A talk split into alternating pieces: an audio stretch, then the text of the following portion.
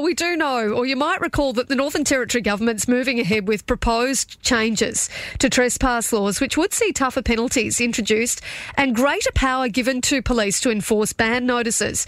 It is a move that the Union for Businesses and Shop Employees has been pushing for for quite some time. Now, joining me in the studio to talk a little bit more about this is the Shop Distributive and Allied Employees Association NT Director, Shlok Sharma. Good morning to you, Shlok. Good morning, Katie. Good to have you on the show. Now, before I get to the trespass changes, I do want to ask you uh, over the weekend, we've obviously heard from Casuarina Square that they're going to be banning school students from today uh, right up until close of business tomorrow afternoon as a result of, um, well, you know, up to 100 kids basically running amok in the shopping centre. Shlok, what are your members telling you? Look, I think a majority of our members will applaud Casuarina Square for the action they've taken. There has been a noticeable increase in troublemakers wandering through the shopping centre. Um, anything from foul language being held to our members to you know fights in stores, and I mean the, the impact that it, that has on our members is Im- immeasurable. I mean. Um, nobody wants to go to work and witness some of the stuff that our members are witnessing. So, look, we do applaud Casuarina Square for the steps that they're taking to better protect our workers in the centre. Yeah, I really hope it makes a difference because it must be like it must be tough for some of those workers then going to work. Um, you know, we know that there's lots of young people that work in retail as well. It can be their part time job or it can be a full time job, uh, obviously, each and every day. But having to deal with that can be quite frightening. Look, it's incredibly confronting for our members. Look, they've had a tough three years from, you know, panic buying to lockdowns to the ever present uh, danger of COVID running through supermarkets. And to have this on top of that, it's just nuts. And I, I feel for the w- people working in retail, especially in Casuarina Square, just because they are having to see stuff that nobody should ever witness at work. How frequently would you say that members are sort of coming to you guys and saying that they've been abused or that something has happened? Like, is it pretty regular? Look, it is quite regular. I mean, every time one of our organisers does a visit to one of our major sites, they will come back with a new story of a, you know a member that was being racially abused, spat on, had something thrown with them, and otherwise is uh, feeling uh, uh, sorry, and are otherwise feeling a little bit unsafe at work. So it, it is a fairly frequent occurrence that we do get feedback from our members saying that what's happening in store isn't great. Now, one of the things that the Northern Territory government is moving ahead with, of course, is these proposed changes to trespass laws, hoping, you know, that those tougher penalties introduced will uh, mean that, uh, you know, that it might make some change in this space. Um, if passed, how would these changes work in a practical sense from your perspective? Look, firstly, look, we welcome um, the changes that announced by the Northern Territory government. It's great to see that they have prioritised the safety of our members by bringing them forward in the first sitting week of Parliament. Um, look, I mean, the issue with the Trespass Act was was that it was previously an impractical act. Like um, store owners and police um, didn't really have confidence in it.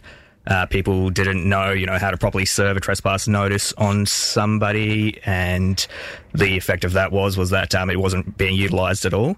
What the NT government is doing, as we understand it, and we do have a formal briefing on this later in the week, they are clearing the ambiguity up on the act. They're clearing up, you know, who can serve a notice, you know, can security serve a notice, and more importantly, we're hoping that it'll give, you know, police the confidence to actually utilise it a bit more and take enforcement action.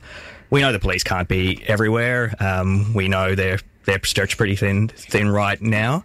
But um, we're hopeful that it will mean that you know those people who do go into supermarkets and regularly abuse um, individuals will can can now be removed, and more importantly, when they are going into a retail outlet for the purpose of abusing somebody, that they can you know that more action can be taken against Yeah. them that they can be you know in some cases stopped before they go in Well, and was one of the things as well that I was wondering is um, is there scope for sort of employees to be able to issue a trespass notice as well, or how's it going to work? And I guess that's what you're going to be waiting to be briefed on. Yeah, look, um, as we understand it, um, with the changes, it would it will broaden the scope of who can actually issue a trespass notice. Obviously, you know, in, in a supermarket setting, there are there's always confusion around, you know, if the uh, store manager or if you know the the officer in charge isn't around, who can actually do it.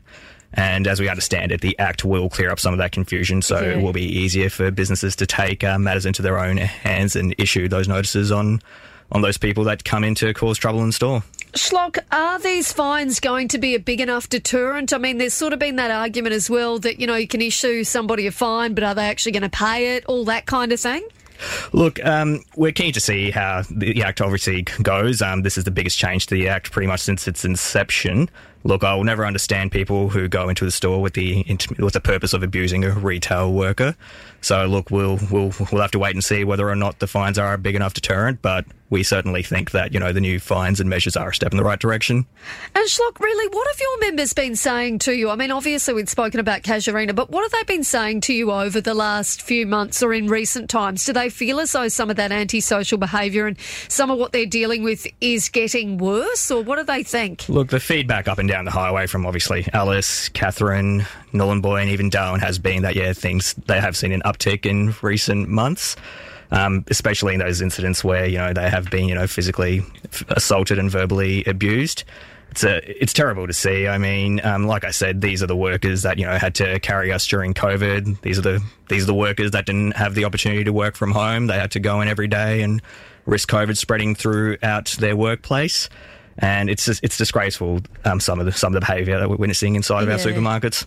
Yeah, it's not good. It's not good at all. And I do feel for those employees in Alice Springs as well. How are they tracking along over the last week or so? Look, um, it has been tough for them. We do have organisers there right now who are chatting to the workers down there, and I'll obviously be touching base with other organisers to see how they go.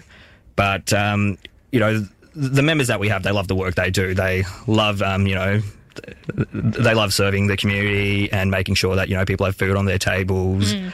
and you know are able to get their essential goods that they have. But one thing we are concerned about is that if things don't get any better, that these people will leave the workforce. And, you know, retail hasn't been immune to the labour shortages that we've seen in every other industry. And it's going to be hard for supermarkets to recruit staff if um, things don't get better. Yeah, spot on. Like, you don't want to lose these people, particularly in places like Central Australia, even here in Darwin. If you've got great employees, you want to be able to keep them. Oh, absolutely. Yeah. You know, you want them to stay for as long as possible. Yeah, no, absolutely. And, you know, like I worked in retail as a kid, you know, I want to see. Uh, uh, you know, other young Territorians entering the workforce and, you know, getting into retail yep.